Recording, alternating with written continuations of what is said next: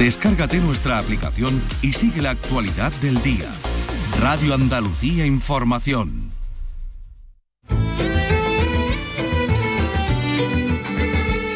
Andalucía es cultura. Con Maite Chacón. Radio Andalucía Información.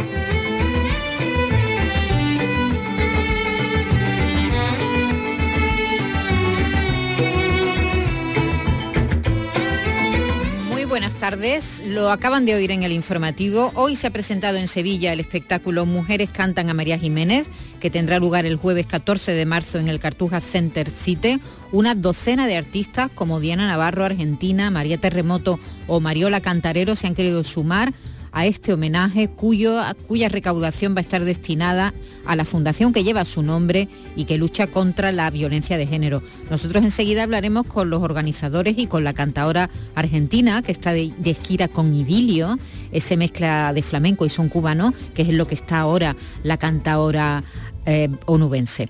Así que enseguida podremos hablar con Argentina para recordar a María Jiménez.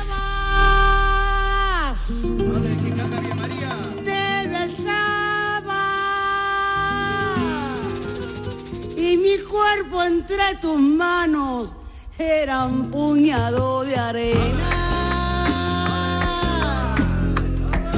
Me buscaba Y hoy ha estado en nuestros estudios el escritor Máximo Huerta presentando su último libro.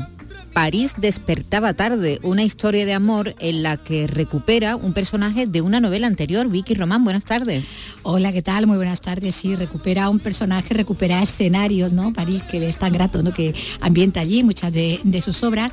Eh, presenta, como decimos, este, esta novela en la Cámara de Comercio de, Sevilla esta misma tarde, a, la- a las 7. Ha estado hoy en los micrófonos de la radio de la tele, ha estado aquí en la, en la casa y antes que nada, bueno, pues ha tenido un recuerdo para quien ha sido también de alguna manera su vecino, él también periodista, también escritor, eh, político, porque fue diputado en las Cortes Valencianas, Fernando Delgado, que nos dejaba este fin de semana a los 77 años, que por cierto eh, dirigió aquella teleexpo que era la televisión Sí. de la expo de, de Claro, claro, Sevilla, además ¿no? de ser director de Radio 3, Sí, director bueno, de Radio presentador de los Nacional, telediarios, presentador de los tele. telediarios con aquellas recomendaciones culturales. Fue, Sí, fue él siempre un- llevaba cultura. Sí, él siempre, ¿verdad? Estaba, vamos, era, era su, su mundo, ¿no? Luego, de hecho, se dedicó a la literatura, a la Y el. Planeta, ganó con el la mirada del planeta, otro. la mirada del otro. Eh, pero, él- pero hizo unos, unos informativos muy especiales, precisamente por eso, porque siempre Toque le daba cultural. el punto cultural y las recomendaciones esos cierres culturales eh, literarias. también. Bueno, pues como decíamos, pues se refería a él, eh, Máximo Huerta, porque vivía en Faura, vamos, un pueblo al lado del suyo, ¿no? De, de Buñol. Lleva un tiempo así ya delicado. Eh, es una persona, eh, digo, es eh, una persona Sí, maravillosa, educado, imaginativo, sonriente, divertido, culto, eh, rebelde eh, y muy joven, porque setenta y tantos es muy joven para irte.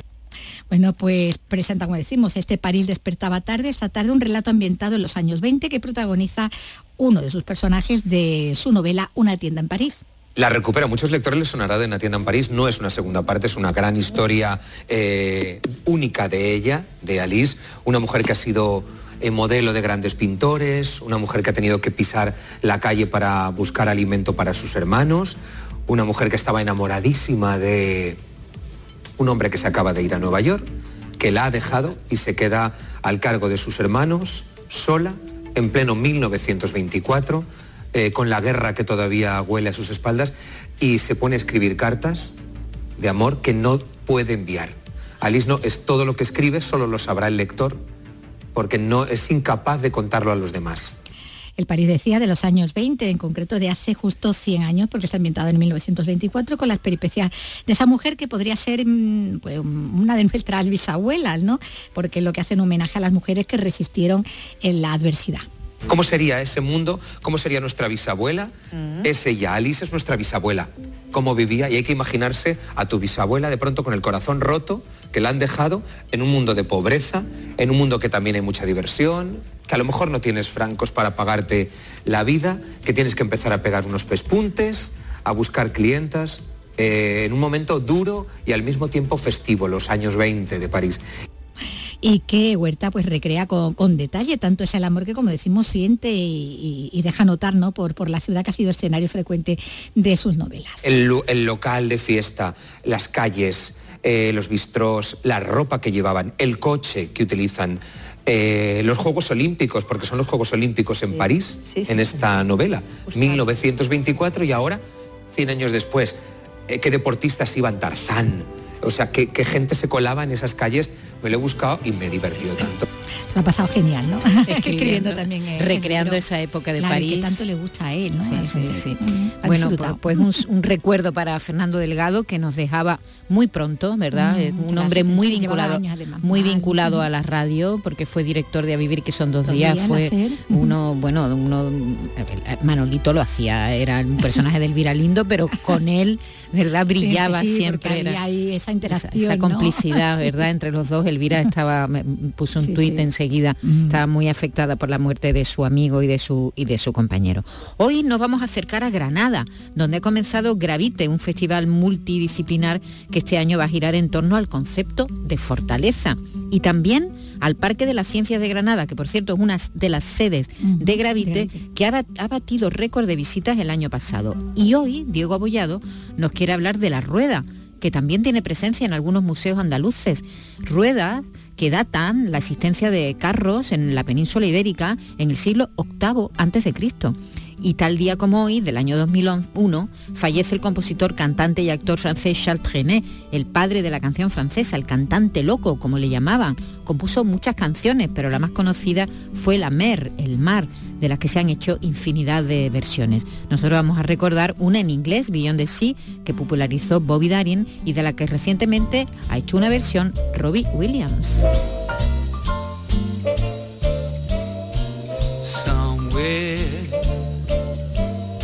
Beyond the sea, somewhere waiting for me.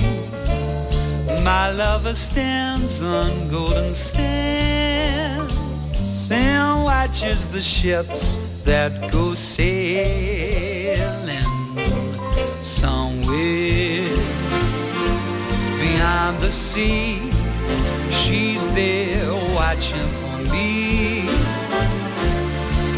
If I could fly like birds on high, then straight to her arms I'll go sailing. It's far beyond the stars, it's near beyond the moon. I know beyond a doubt my heart there soon. We'll meet beyond the shore. We'll kiss just like before. Happy we'll be beyond the sea. And never again I'll go sailing.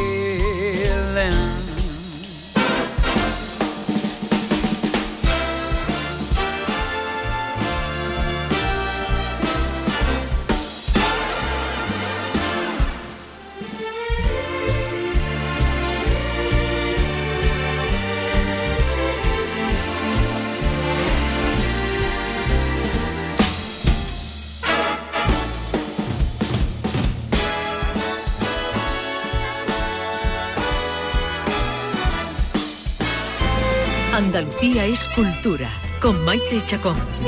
Radio Andalucía Información.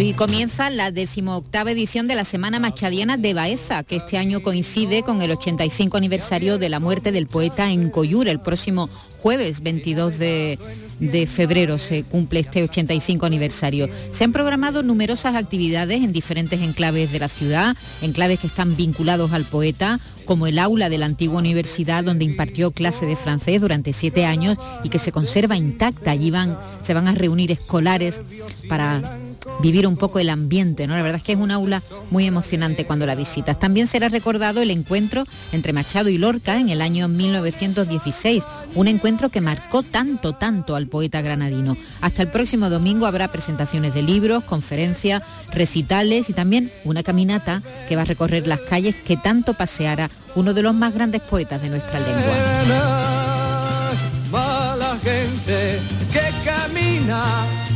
Va pestando la tierra. En Radio Andalucía Información, Andalucía es cultura, con Maite Chacón. La vida es una tómbola, ton, ton, tómbola. La vida es una tómbola, ton, ton, tómbola. De luz y de color, de luz y de color. Y todos a la tómbola y todos en la tómbola, ton, ton, tómbola, encuentran un amor.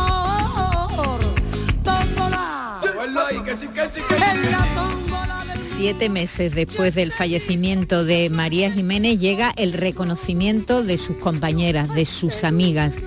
Se va a celebrar un concierto llamado Mujeres Cantan a María Jiménez el 14 de marzo en el Cantújan Center de Sevilla una cita organizada por la productora Green Code Music y que ya ha tenido dos antecedentes.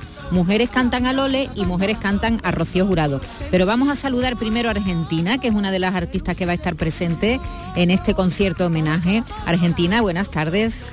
Hola, buenas tardes, Maite, ¿qué tal? Muy bien, estupendamente. Ya te he visto ahí en las fotos, muy guapa, ahí rodeada de tus compañeras, con una camiseta con María, ¿eh? y, bueno, en la presentación de este concierto que supongo que tendréis muchas ganas de, de, eso, de, que, de que llegue ya el día.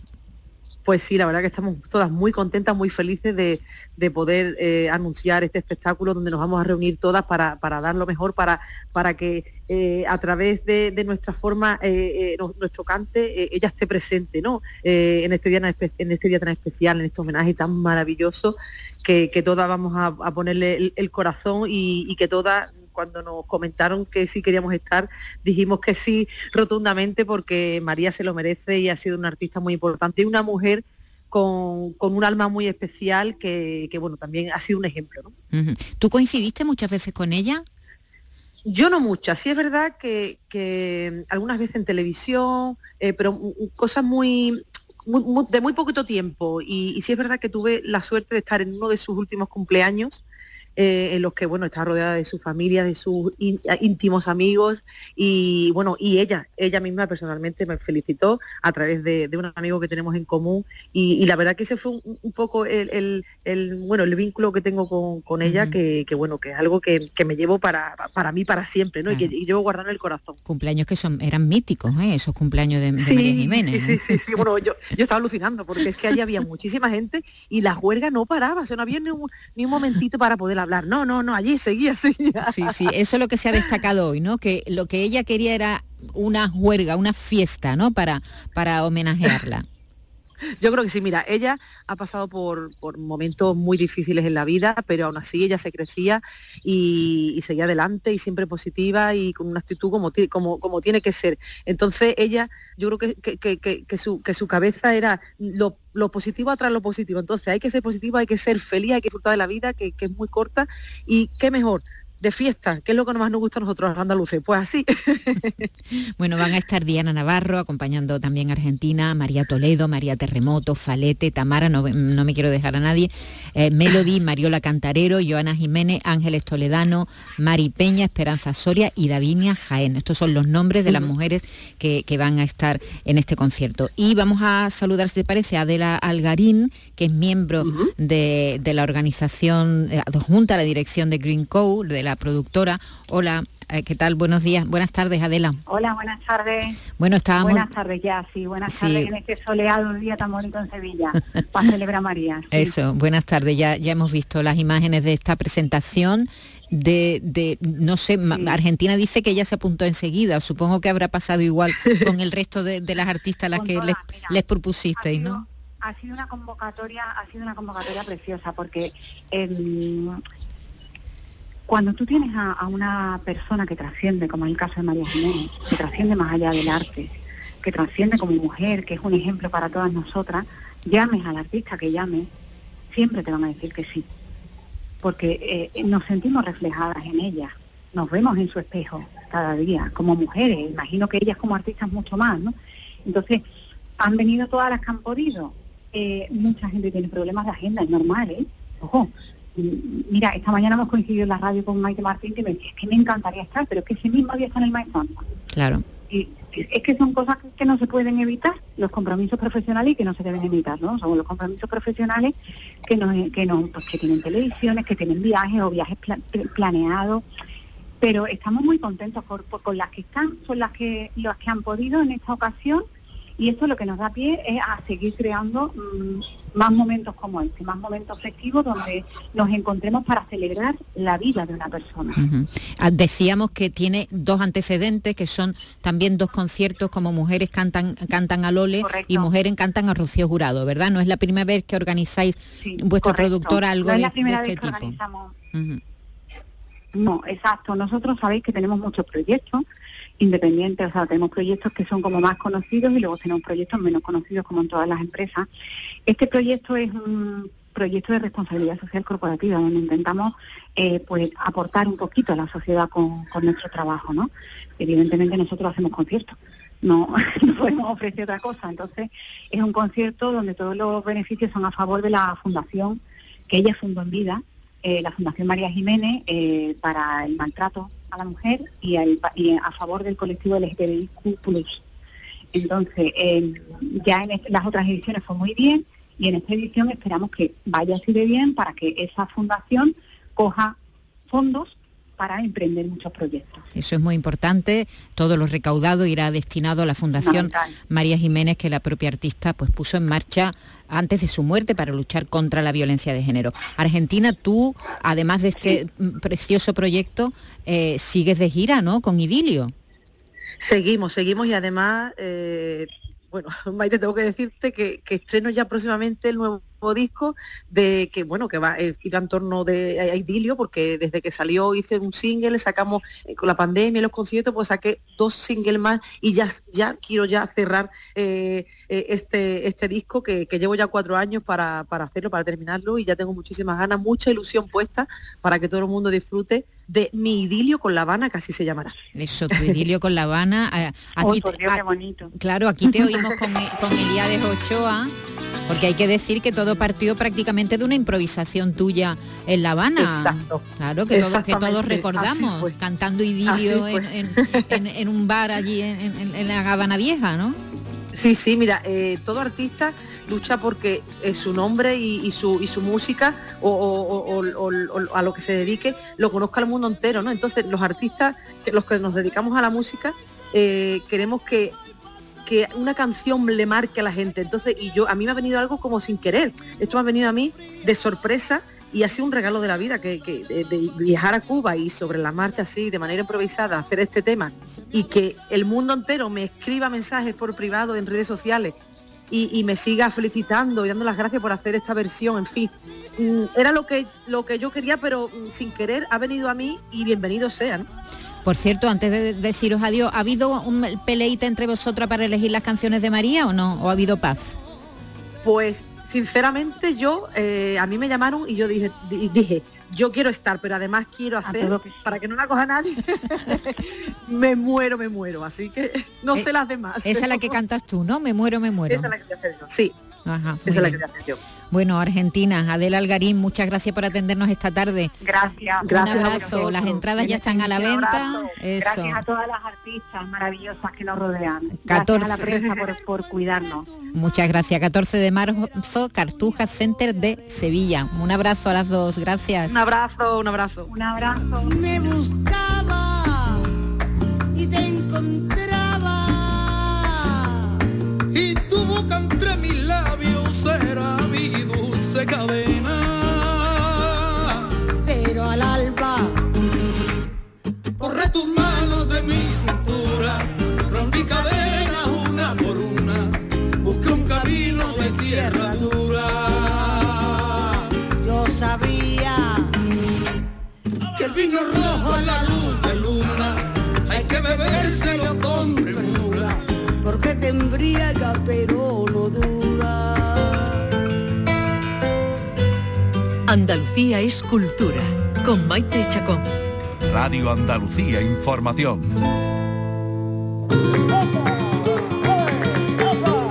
El Patio de los Naranjos retoma casi cuatro décadas después los conciertos de las bandas de Semana Santa cordobesas en Cuaresma. Este sábado lo harán solo cuatro agrupaciones, pero con la vocación de ser un certamen multitudinario a partir del año que viene, a partir del 2025. Nos lo cuenta Antonio Postigo. Este sábado actuarán desde las 5 menos 10 de la tarde la agrupación musical de la Cena, las bandas de cornetas y tambores de la Salud, el Caído Fuensanta y la de la Coronación de Pinas. Hace décadas era habitual ya conocer algunos sones y estrenos durante la cuaresma en el patio de los Naranjos de la Mezquita Catedral. Este año serán solo cuatro formaciones, pero la intención es que en 2025 participen todas las bandas de Córdoba y también, al menos las más representativas de la provincia. Eugenio Novillo es miembro de una de las bandas participantes este año, la del Caído Fuensanta. El compromiso que las bandas tienen con otros eh, eh, conciertos y otros sitios, eh, no, ha podido, no se ha podido extender a más, a, más, a más bandas de las que vamos a tocar. Para el año que viene, por supuesto, está previsto un maco concierto gigantesco, ya organizado con bastante tiempo y esperemos que, que, resurja muy bonito. El certamen está integrado en la conmemoración de los 40 años de la declaración de la Mezquita Catedral como Patrimonio Mundial de la Humanidad. En Radio Andalucía Información, Andalucía es cultura, con Maite Chacón.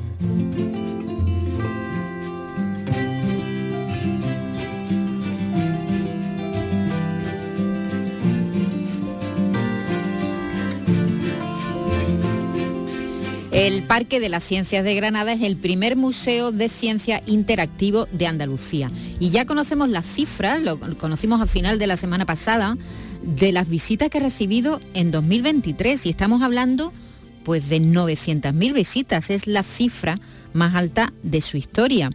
Y con, este, con estos datos, con los asistentes registrados el año pasado, el recinto granadino pues supera con creces, se acerca de hecho a los 15 millones de visitas desde que abrió sus puertas en mayo del año 1995.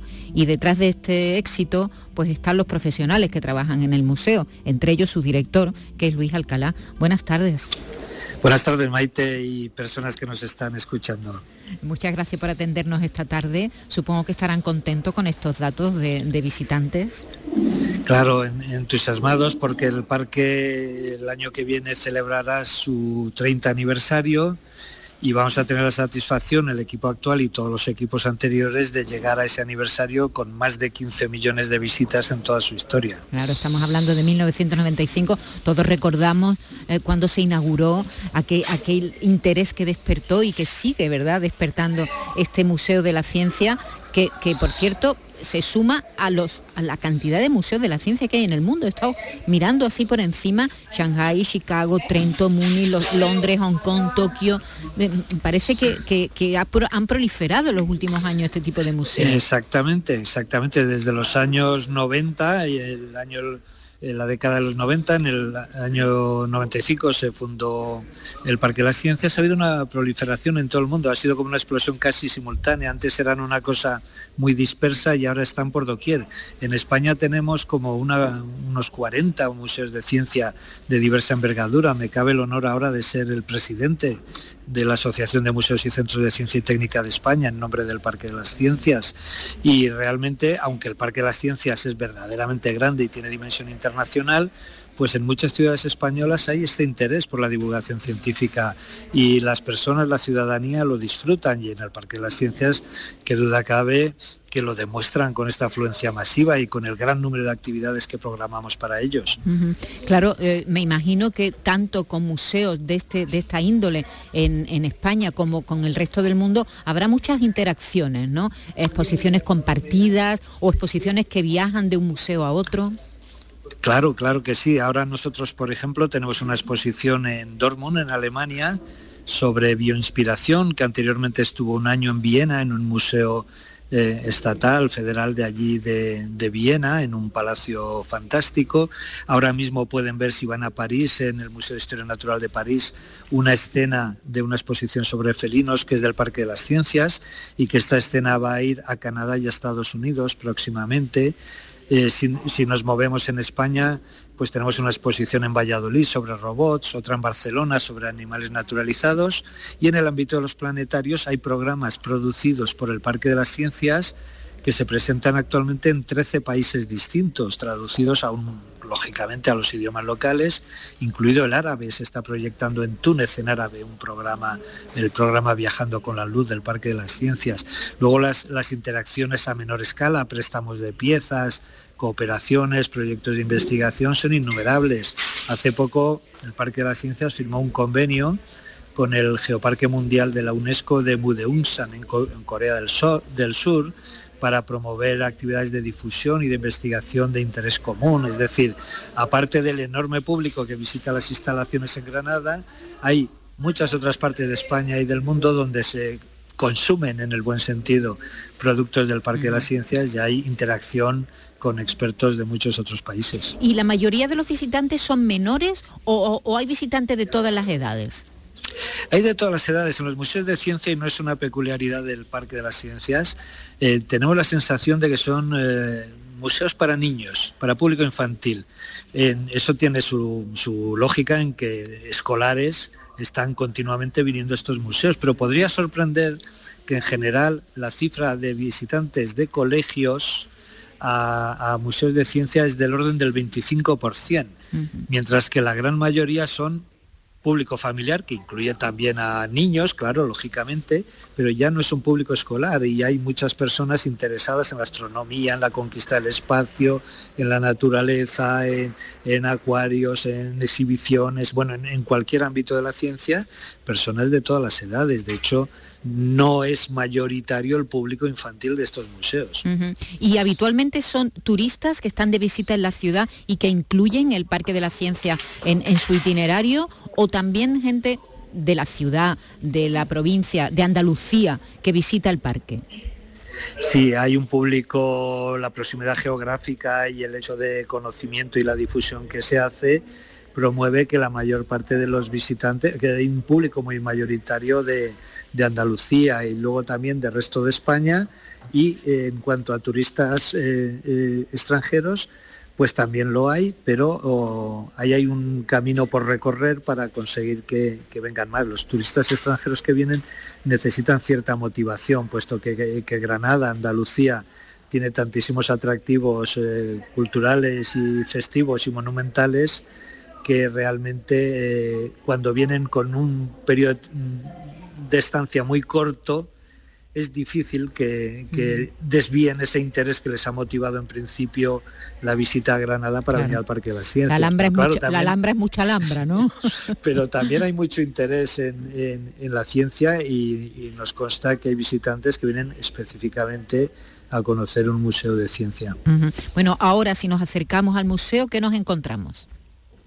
Bueno, ahora nos encontramos, aparte de la oferta tradicional de, exposiciones permanentes, tenemos eh, varias exposiciones temporales de temas de, mucho interés social. Por ejemplo, Mensana es una exposición sobre salud mental, un problema muy grave en la sociedad en general, tanto cuando avanzamos en la edad, que tenemos ciertos deterioros de la agilidad mental, como también en adolescentes, puesto que el suicidio es una causa muy importante de, fallecimiento de, jóvenes menores de 30 años, con lo cual hay una exposición muy didáctica, muy recomendable sobre cómo proceder ante casos de salud mental.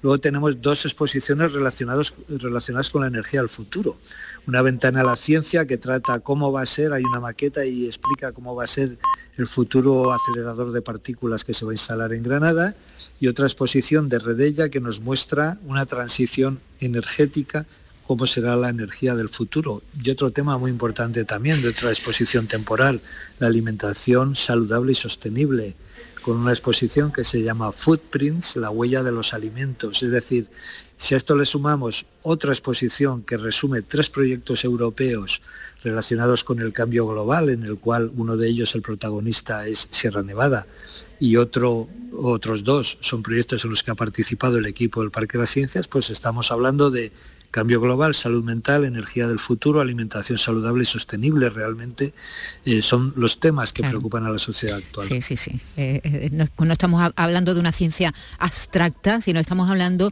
de asuntos concretos que nos afectan, que nos afectan a todos. Y este contenido, además de la, de lo, de la contenido permanente que tiene, que tiene el Parque de las Ciencias que se pueden encontrar ahora, ya tendremos tiempo el año que viene, director, de hablar de este aniversario, que va a ser un aniversario importante y supongo que lo estarán ya preparando con mucha alegría, ese, ese, aniversario de, de la inauguración del Parque de la Ciencia de Granada.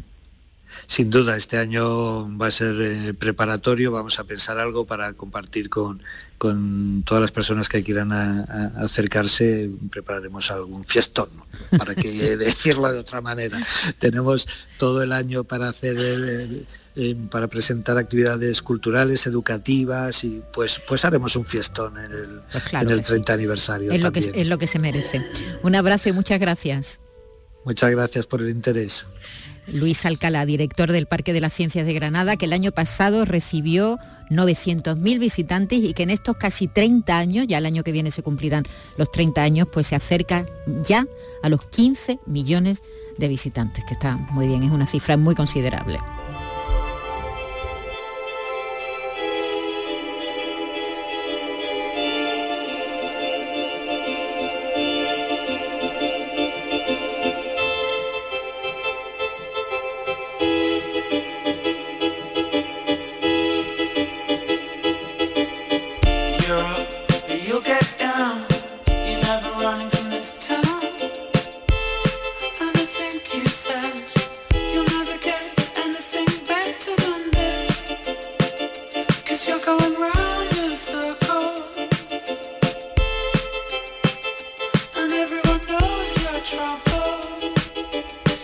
En Granada. Precisamente, Vicky, el Parque de la Ciencia de Granada es una de las sedes del festival del que vamos a hablar ahora, con su director, con Jesús Lenz.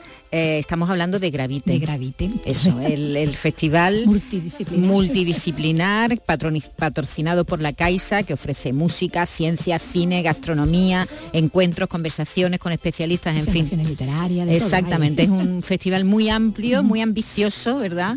Jesús Lenz, buenas tardes. Hola, muy buenas tardes, ¿qué tal estáis? Muy bien, estupendamente. ¿Y tú cómo estás? Estás a tope, supongo, ¿no? A tope, mira ya como tengo ahí, tengo ya la, garganta tocada y casi que acabamos de empezar, pero como dices que son un montón de, actividades, de cosas en sitios muy diferentes y la verdad es que lo vivimos intensamente. Ajá. El, cementerio de Granada, creo que hoy es la actividad en el cementerio, ¿no? La presentación. Sí, esta mañana, esta mañana la hicimos. Esta, mañana la hicimos con Elena Montufo, que es una escritora que publicó una novela de corte victoriano en la que un cementerio inglés tiene protagonismo y dijimos, mira, qué mejor sitio que el cementerio de Granada, que es uno de los colaboradores del festival y siempre nos gusta hacer allí una, una actividad, que es un sitio muy, muy, muy especial. Acá hablamos de, hablar con el director del Parque de las Ciencias de Granada, que también la Casa de los Tiros también es otra, otra sede, y, y la línea maestra de esta edición será la fortaleza. ¿Qué significa eso? Pues mira, este año queríamos jugar con esa idea de la fortaleza desde varios puntos de vista. El primero, que aquí en Granada, pues cada vez que levantamos la, mirada, pues vemos esa fortaleza, ese castillo rojo que es la, Alhambra, que siempre nos inspira y, lógicamente tenía que estar presente.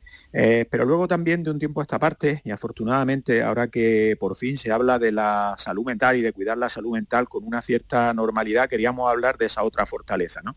De esa fortaleza mental y psíquica en la que yo creo que es conveniente que, hagamos ahí mucho hincapié. ¿no? Y ahí vamos a contar con un psicólogo especializado en, en deporte, que fue deportista profesional, con Javier Hernández, y con nuestro amigo eh, José Manuel Puertas, que ha publicado un libro pues, sobre jugadores de la NBA, que algunas veces, pues, digamos que, las neuronas no le van del todo bien, entonces, pues, habla un poquito de esa, de esa parte también de, la fortaleza mental, y luego, pues, el cuerpo como fortaleza física, como ese templo que tenemos que cuidar, y en ese sentido, pues, ahí en el Parque de la Ciencia además de, además de dar el premio Viajero en el Tiempo, vamos a hacer una visita a la exposición que tienen sobre la alimentación del futuro y cómo, bueno, pues una alimentación sostenible, con proteína y demás para cuidar el cuerpo. Mm, a la parte de, la gastronomía también con la con la divulgación científica, ¿no? Lo mismo que se habla del acelerador de partículas, que también claro. es otro de los temas que, se va a abordar, ese de la, de la gastronomía y muchos cine, ¿verdad? Cine en, exposiciones, eh, con las proyecciones del Memorial Fernando María, ¿no? De todo, ¿no? Sí, sí, sí. Ahí este año el Memorial Fernando María, que era un gran cinéfilo, ¿no? Pues se lo vamos a, se lo damos al Cineclub Universitario, que el Cineclub Universitario con Juan de Dios Salas hace una labor divulgativa fantástica, ¿no? Ellos organizan no solo las proyecciones, los cuadernillos que hacen, eh, las conversaciones, las tertulias, los análisis de, las películas, diálogos de cine que han, que han empezado este año. Entonces eso será mañana martes en, la, en, el espacio quinto centenario de la universidad, que además con motivo de su 75 aniversario han organizado una pequeña pero muy interesante exposición de, estos 75 años de historia del Cine Club. Entonces pues aprovecharemos allí para hacer una, una visita a la exposición, el premio y luego aprovechar para disfrutar de uno de los grandes clásicos de, la comedia española, ¿no? De Luis García Berlanga, con patrimonio nacional. Yo para mí es la mejor de la, mejor de las tres y bueno, ahí con, con eso, con eso, con esa familia leguineche tan singular, ahí pasaremos un rato fantástico. Qué maravilla de película, ¿no? No, no, no te cansas, no te cansas de verla. Eh, has mencionado el premio eh, Viajero en el Tiempo, que este año va, a ser para Carlos García Galán, ¿verdad?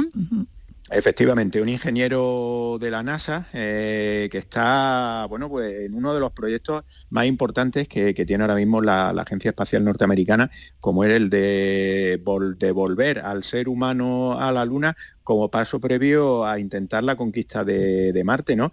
Yo creo que eso nosotros ya no lo vamos a vivir, no sé si lo veremos, pero también nos, nos gusta, ¿no? Esa idea de jugar en el, viaje en el tiempo, claro. y fantasear con lo que ocurrirá en un, futuro.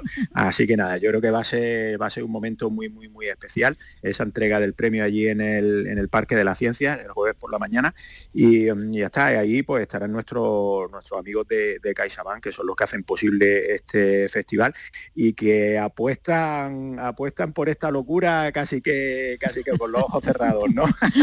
Sí, porque y se fían de nuestro criterio. Porque fíjate, sale muy bien año a año. Claro, porque porque tenéis eh, la gente acude, eh, Jesús, tenéis éxitos de convocatoria.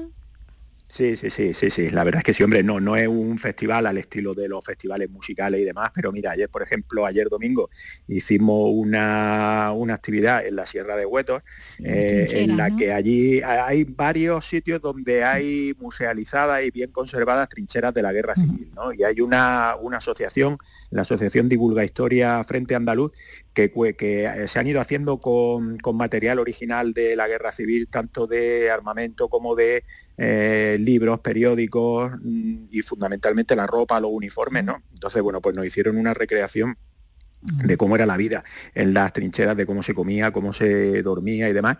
Y bueno, pues, pues que, casi que, organizamos allí una, una batalla, ¿no? Porque nos juntamos cerca de 50 personas. Este tipo de actividades, además, pues, pues es que esa se llenó casi que en cuatro horas estaba, estaba completa, ¿no? Así que sí. Hoy tenemos ahí en la Corrala de Santiago. Este año hemos conseguido no repetir ni un solo, ni un solo escenario, ¿no? Y hoy vamos a la, a la Corrala de Santiago Además, yo creo que hoy una jornada la de esta tarde muy representativa del ¿qué, ¿qué hacéis esta tarde? Presentación. Pues mira, esta tarde empezamos con cómic, ¿no? Aquí en Granada, yo siempre lo digo, tenemos una factoría de dibujantes y de absolutamente fantástica. Vamos, yo el día que el día que nos enteremos de lo que tenemos aquí, eh, triunfamos, ¿no? y además eh, eh, dibujantes internacionales que están en, las grandes editoriales. sí, sí, sí. Y ganando, ganando los grandes premios, premios nacionales de ilustración, premios nacionales del cómic, el premio Eisner, que es el premio más importante del cómic mundial, todo eso aquí en, Granada, ¿no? Entonces esta tarde vamos a tener a uno de estos, de estos mega cracks, a José Luis Munuera, que él es un, as del, modelo del cómic franco-belga, él en Francia, Bélgica y por ahí em, tiene récord de venta, y ha publicado dos cómics eh, prácticamente a la vez, ¿no? Uno se llama La carrera del siglo y te cuenta, en este caso hablamos de la fortaleza de los superhombres, ¿no? Porque cuenta una de las primeras maratones de la historia de los Juegos Olímpicos, la que se disputó en San Luis, y bueno, está llena de, eh, le hace mucho homenaje al, al cine mudo, ¿no? Al de Harold Lloyd, al de Buster Keaton y demás, y con mucho slapstick, mucha diversión, eh, un TVO muy loco, muy loco. Y luego tiene el siguiente, que la segunda entrega de una serie que le está haciendo sobre el mundo de los robots, que se llama El corazón de Ojalata. Y mira, con lo que está pasando ahora con todo el tema de la inteligencia artificial y demás, él plantea la posibilidad de que un robot eh, pues creó originalmente un libro y cómo los humanos lo, aceptaríamos, ¿no? Entonces, bueno, un TV muy, muy, muy... Mm, muy de actualidad. Eh, muy interesante y muy de actualidad porque además que te hace darle muchas vueltas a la cabeza, ¿no? Eh, luego tenemos una presentación de un libro eh, sobre el acelerador de partículas, eh, en el que además de contarnos qué es un acelerador de partículas y cómo funciona desde un punto de vista divulgativo muy, muy asequible para los que somos profanos en, la materia, eh, sobre todo, ¿no? Mm, te pone en situación de lo que puede suponer para la historia de la humanidad, ¿no? Y, te pone ejemplos pues, como, pues, como las pirámides de Egipto, como la Gran Muralla China, como uno de esos grandes hitos que a la chita callando y, y con todas las administraciones apostando por ellas, con la universidad y demás, eh, con el proyecto de Liz se está creando aquí en Granada. Y luego pues viene eh, un tipo muy, muy, muy interesante de, Sevilla, que estudió aquí en Granada, Pepe Pérez Muelas, que ha publicado un libro en la editorial Ciruelas, que lleva ya varias ediciones, se llama Homo Viator, y hace un repaso por los grandes viajeros de la historia de la humanidad. ¿no? Entonces, en este caso, pues vamos a hablar sobre viajes que tienen como destino alguna, pues, algunos castillos, fortalezas, ciudades amuralladas y demás, y le vamos a hacer un guiño a nada más y nada menos que Marco Polo, que cumple el 700 aniversario de, su muerte. Y luego, bueno, pues queremos hablar con él también desde el punto de vista de fortaleza, como decíamos, cómo se eh, cómo se prepara uno para, para hacer un viaje de estos en los que sabes cuándo salen, ¿no? Pero no sabes cuándo, cuando, vuelven y cuándo vas a llegar. Bueno, como ven, eh, la curiosidad de Jesús les no tiene límite y, eso se, mete en todos y, eso se manifiesta en las cosas que organiza. Como ven, multidisciplinar. Es que la, la, la, ahí, ¿eh? yo organizo y, con mi compañero, con Gustavo Gómez, organizamos este festival para aprender. Decimos, que, no hay tantas cosas de los que no sabemos. Claro que, sí, que, cada, ellos lo cuentan. Que es una maravilla, porque además es que se te nota tanto el entusiasmo de que te interesan las cosas de las que te vas a enterar esta tarde y mañana y pasado, que eso, que eso es una alegría siempre. Esa curiosidad que se mantenga, Jesús, que, que, te mantenga ahí, te va a mantener joven siempre, esa, esa curiosidad que tú tienes. Yo, creo que sí, ¿eh? que eso hace que, las neuronas siguen haciendo conexiones interesantes y, nada, y por ahí, por ahí tiramos. Pues ya lo saben. el, el, que también estará Ah, es verdad que está Pierre Lemaitre. Pero bueno, tenéis, un figurón. El jueves, creo, ¿no? Sí, eh, pero esto será de la semana siguiente. Ah, de la semana siguiente.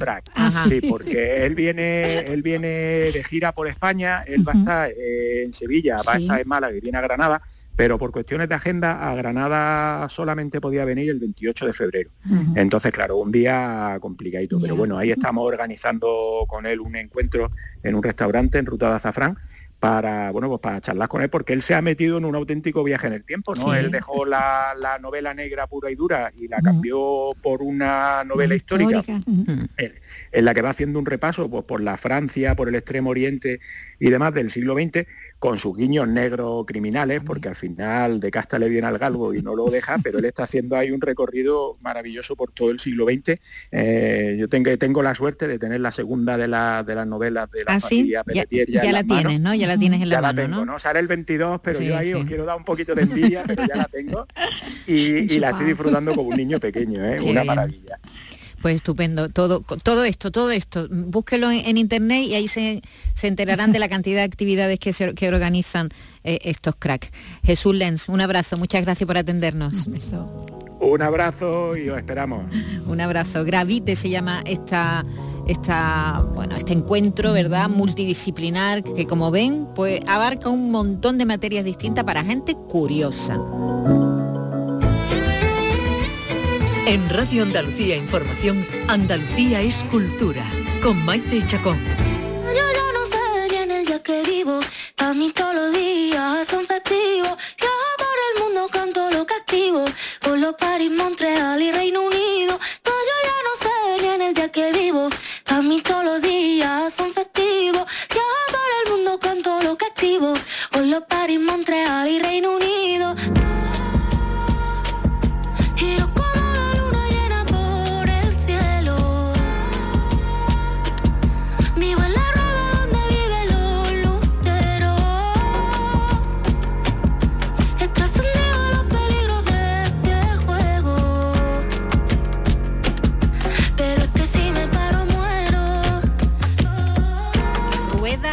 Se llama esta canción de María José Yergo, que por cierto hemos hablado del homenaje a María Jiménez y también estuvo en el homenaje a María Jiménez en la, en la gala de los Goya, ¿verdad?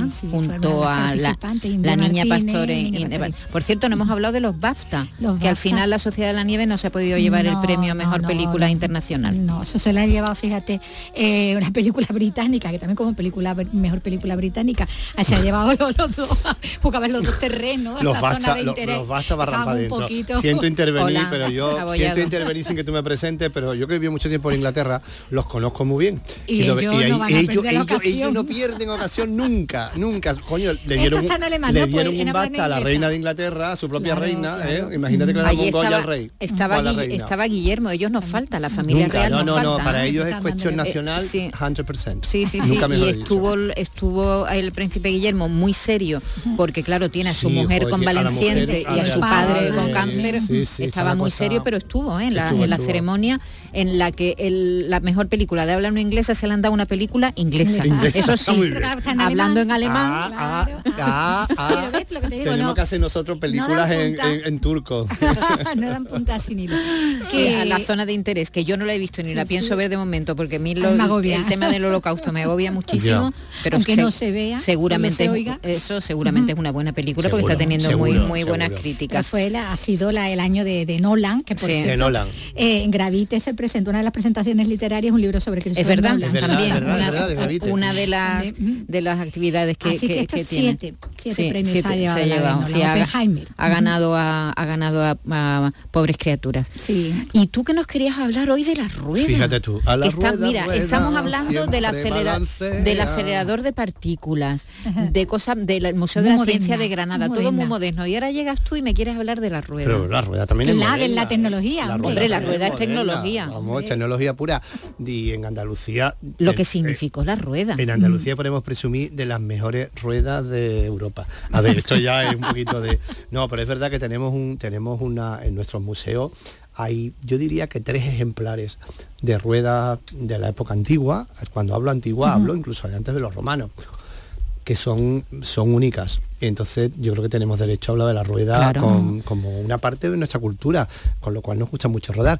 Bueno, y también el, eh, seguro que el Airbus también le hacemos la rueda, ¿eh? no te vayas a creer, Ah, que sí, todo sí, necesita que rueda. Que, los aviones, que los aviones, rueda. los aviones que vuelan, aunque También vuelen, necesitan también necesitan ruedas. Para- claro. Tienen que aterrizar. Claro, También y rodar por la y pista. tienen que rodar. rodar por la pista y, y- y- y lo que tardamos en ponerle la rueda a las maletas, ¿verdad? Es verdad, lo que tardamos aquí. ¿Tú A las mochilas del cole. nuestros abuelos, nuestras, nuestros claro, pero yo, yo la verdad es que el ruido, el, el ruido es El traqueteo, sí, sí. el ruido será ensordecedor, pero los carritos de la compra con rueda cuando tal Bueno, el carrito Carmen con ruedas sí estaba inventado de cuando éramos más jóvenes. ¿eh? Sí, eso sí le Eso estaba inventado. eso fue, y lo inventaron trolley. antes que la rueda que, No, que la lo rueda inventaron para antes que la rueda no, digo, antes que an- le Antes que el trolley. ¿En Claro, serio? claro, tu madre llevaba un carrito Pero Carmen cuando iba a la compra, rueda cuando todavía no Mm. había, claro, cuando todavía no, había, ruedas, claro, no había trolis, efectivamente, con lo cual primero fue la compra y después el viaje. A ver, ¿qué era más importante? ¿Comer o viajar? Comer. Comer. Pues Claro, lleva la comida. bueno eh, tú dices muy antiguas muy antiguas de cuándo tenemos Bueno, ruedas nosotros, aquí en verdad, los museos en- en- andaluces En, los museos de Andalucía tenemos, hay un ejemplo de hace unos pocos años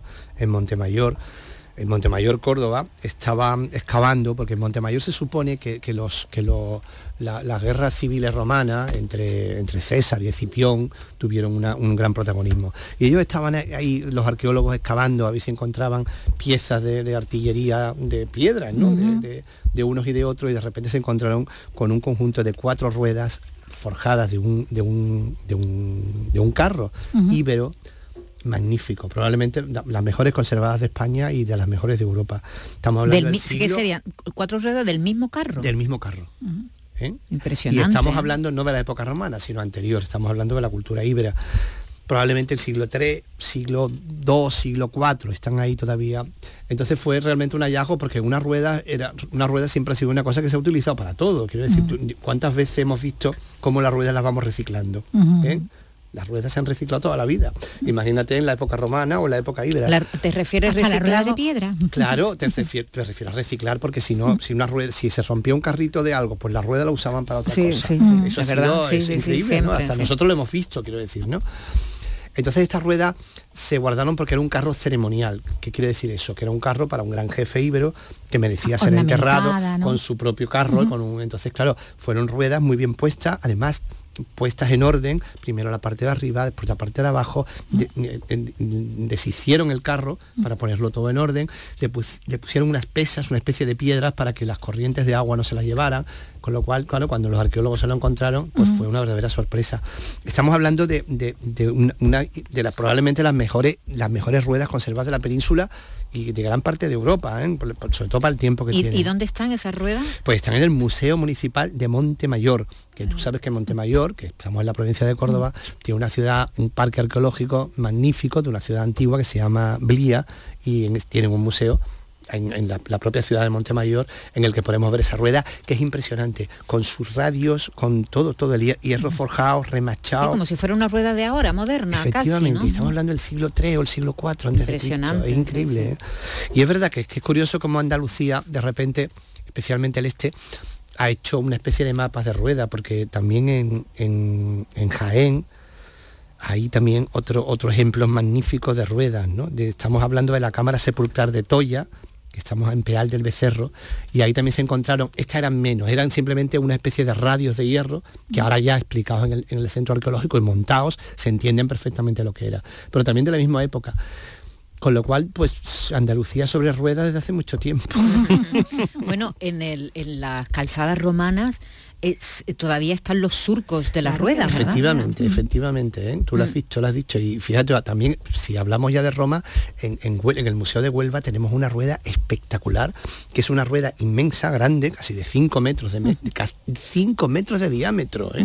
Tú mides unos 60, no, no, unos 70. Unos 70 no. Exacto, te poniendo más Unos bajita. 70 no, pero Pues- unos 60 tampoco. Pues, pues, Ahí pues, estoy. unos Una- 67. No, tampoco, menos, menos. Bueno, unos 64. Calla. Calla, vamos a dejarlo ahí. Bueno, pues imagínate, no en serio, digo, digo, digo lo de lo de eh, la, medida para que nos hagamos la idea, ¿no? Pues diámetro, imagínate un diámetro de una rueda. ¿Y para qué era? Era una rueda hi- hidráulica que se, ut- se utilizaba en las minas de Río Tinto, en- entonces minas de Río Tinto romanas, para achicar el agua. Entonces son ruedas Ah, perfectamente vale. hechas de, Como arroz, si fuera de un madera, molino, ¿no? efectivamente, Como si probablemente arrastradas con tracción humana, ¿eh? cuidado, ¿eh? Y, y- y esas ruedas se conservan magníficas en el Museo de Huelva, impresionante porque también está también estupendamente conservada. Está hecha en madera, en- en- entre roble y pinzapo, que me gusta mucho el pinzapo, que tú sabes que el pinzapo es un árbol muy nuestro. Bueno, probablemente entonces también llegaría hasta allí, ¿no? o no, no sé, no sé, porque tú sabes que esto también Sí, es el de otras pinzapo ha fases, llegado los hasta antiguos, allí. efectivamente. Llegó una rueda hidráulica impresionante que, que fue encontrada en los años 20 probablemente, pero ya en las minas de Río Tinto se encontraron otras ruedas como esta. De hecho, en el, en el British Museum, en el Museo Británico, evidentemente como tú sabes que los dueños de las minas eran, eran los Ingleses, británicos, pues cuando encontraron la primera rueda grande que encontraron dijeron La esto para el. Museo Británico. Pero bueno, está bien. Tenemos una en el Museo Británico y te la tenemos otra aquí en Huelva, Ah, con lo cual está repartido. hay una rueda de Hay aquí. otra rueda también, porque claro, son ruedas de verdad que son impresionantes, magníficamente conservadas, como te digo, hay varias, y es verdad que no eran ruedas mm, para, para transporte, sino Claro, eran ruedas cuando, pensa- hidráulicas. cuando pensamos en un mecanismo hombre, de- claro, Claro, es que cuando pensamos en una rueda pensamos en transporte, pero un ruedas se. Utilizan en todo lo que sea mecánico. Claro. Efectivamente, Necesita, de- necesita de, de- los engranajes, sistema, ¿no? claro, Del sistema mecánico. Claro, fíjate, mira, damos un salto en el tiempo. La primera rueda, como los barcos del Mississippi, el Guadalquivir y el Sí. Mississippi tienen mucho que ver. El primer barco de vapor que, que hubo, que hubo en Andalucía y probablemente en España fue un barco de vapor, el Real Fernando o el Betis, que era un barco que hacía la, la travesía de Sevilla a San Lucas de Barrameda. Estamos hablando de 1815, ¿eh? fíjate, ¿eh? estamos hablando de los pioneros del vapor. Y tenía una rueda, una gran rueda, que recorría el Guadalquivir. ¿no? Con lo cual la, la historia de la rueda nos ha dado para mucho progreso. Y es verdad que, que Andalucía ha sido un poco mm, pionera y, y tiene unos vestigios arqueológicos impresionantes sobre la rueda, que es un gran invento neolítico. Tampoco nos creemos que, Claro, es, que, tampoco- piedra, que es más o menos piedra, reciente, ¿eh? que no nos creemos que es tan antiguo, que es más o menos reciente. No, no, porque porque estamos hablando que hay vestigios de ruedas muy antiguos, de 3.500 Claro, años antes claro. de Cristo. Sí, pero bueno, claro, evidentemente. Algunos de ellos no eran para transporte, sino eran para mejor para cerámicas, eran para moler trigo, el, Sí, el la típico, la, la típica rueda de molino, molino, efectivamente, ¿no? molino. Pero estas ruedas de las que estamos hablando, arqueológicas de, de Montemayor y de Peal del Becerro, sí, eran ruedas para, transporte, para transportes, ¿no? Que es curioso porque después el transporte, se- la rueda de transporte se va a acabar. Durante la Edad Media en Al-Ándalus, por ejemplo, que tenemos en Andalucía tantos Y vestigios no, de todo. no hay ruedas en el en no el hay ruedas porque no, no se usaban. Es decir, si te das cuenta, cuando vemos una representación de una batalla o de, o de, o de un transporte en época antigua, en época romana, siempre tenemos los carros, ¿no? Sí, sí. Pero es verdad que en la Edad Media, en la Edad Media los carros van a caer, ¿por qué? Porque las calzadas se pierden. Entonces era, era muy complicado a llevar un vehículo, claro, con Ah, lo cual entonces eh, utilizaban eh, caballería. animales, animales, Claro, caballería. animales y hasta, hasta prácticamente el Renacimiento. Caballería sin no, va- carro. no vamos, efectivamente, caballería sin carro, caballería pura. Es que tú Con imagínate lo, cual- incómodo que tenía que ser ir subido en bueno. un carro sin carretera, Claro, sin nada, sin, a sin- a sin caminos y no te puedes imaginar lo incómodo que eran las carrozas hasta, hasta principios del siglo XIX, las carrozas eran terribles, pues tenían un eje solo. Precisamente, fíjate, ya me, ya has picado, ¿ves? En Andalucía tenemos otro ejemplo maravilloso de carroza del siglo XVIII, una carroza dorada magnífica, que podría ser de estas como las que ha llevado la reina de Inglaterra o el rey de Holanda, que es la, la- la carroza más probablemente más dorada y más regia de las que se mantienen en las colecciones reales. Es una carroza de los marqueses de Alcántara del siglo XVIII de Écija. Y en 1913 el palafranero de, de Alfonso XIII, que no era un criado, sino que era un grande de España, le regaló esa carroza pero que proviene de aquí, de Écija, ¿no? Con lo cual, la- una de las carrozas más impresionantes que tiene el patrimonio nacional nunca llevó un rey, llevó un marqués andaluz que era de Écija. ¿eh? Para que veamos el nivel de carroza. con mucho poderío. Hombre, imagínate, vamos a ver, a ver, tú ya sabes cómo es Écija, será por marqueses en Écija. con, con un poderío horroroso. No, pero que, que es verdad cómo eran los viajes. En diligencia, que ya es diligencia. las casas. Bueno, ya estamos en el siglo XIX, ¿eh? No me, no me que ya, ya, No, ya me no, estás dando un pero, cambio. Pero eso, pero esa, Sí, hay un momento, el problema son los amortiguadores. Hay un momento en el siglo, Claro. a, a principios del siglo XIX, muy en, en- baldao. en el, en el que, en el que hay un cambio muy grande en los coches. Le llamaban coches, evidentemente. Y en ese momento ya se puede viajar con cierta pero en el siglo XVIII en el siglo XVIII era duro ¿eh? muy duro porque no era. sí, ve- además se distingue perfectamente lo que es carroza lo que es coche. Esas carrozas tenían un eje solo. Bueno la reina de Inglaterra siempre dice que, que cuando cuando son las coronaciones bueno el rey de Inglaterra último que se ha coronado que va en la carroza dorada eso es terrible porque eso vibra con todo. Y estamos hablando de Londres que no no es no es tampoco de adoquines adoquines ¿eh? pues vibra con todo aparte del frío aparte de otras muchas inconveniencias Sí, pero pero, el pero la, ¿eh? amortiguación Sí, es terrible. Imagínate eso por una por unos terrenos duros. Claro, durísimo. Bueno, que se fijen entonces en varios museos. En el museo En el Museo Municipal de Municipal Montemayor, de donde tenemos esa rueda que National Geographic en el 2018 mm, reveló como una de las grandes descubrimientos arqueológicos del año. que. Estamos hablando de unas piezas impresionantes. También tenemos el Centro Arqueológico de Peas del Becerro, donde hay unos restos más pequeñitos de unos radios de hierro de ruedas magníficas también del siglo IV al siglo III antes de Cristo. Y ya después, bueno, ya después hemos, hemos, hemos- hemos divagado, hemos viajado Al y hemos llegado y hemos llegado al museo de a esa, a esa carroza de, de Écija, del Museo de los Marqueses de Alcántara, que ahora está expuesta en el, en el Museo de las Colecciones Reales. Y probablemente es la, es la carroza más, más, más, más- no es la más antigua, hay otra también antigua, que es la carroza negra, pero de las más espectaculares de ver, porque con ese dorado es la idea que tenemos todos de la carroza de una príncipe. carroza real, ¿no? De príncipe. Y después lo del Airbus también, ya que nos ponemos, Claro, acabamos. hombre, habrá que hacer ruedas todavía. Gracias, Diego. A ti. Gracias a todos, gracias Miguel Alba que está en la técnica y Raimundo Angosto en la producción y Vicky Román aquí a mi ladito. Nos vamos todos hasta mañana. Bye.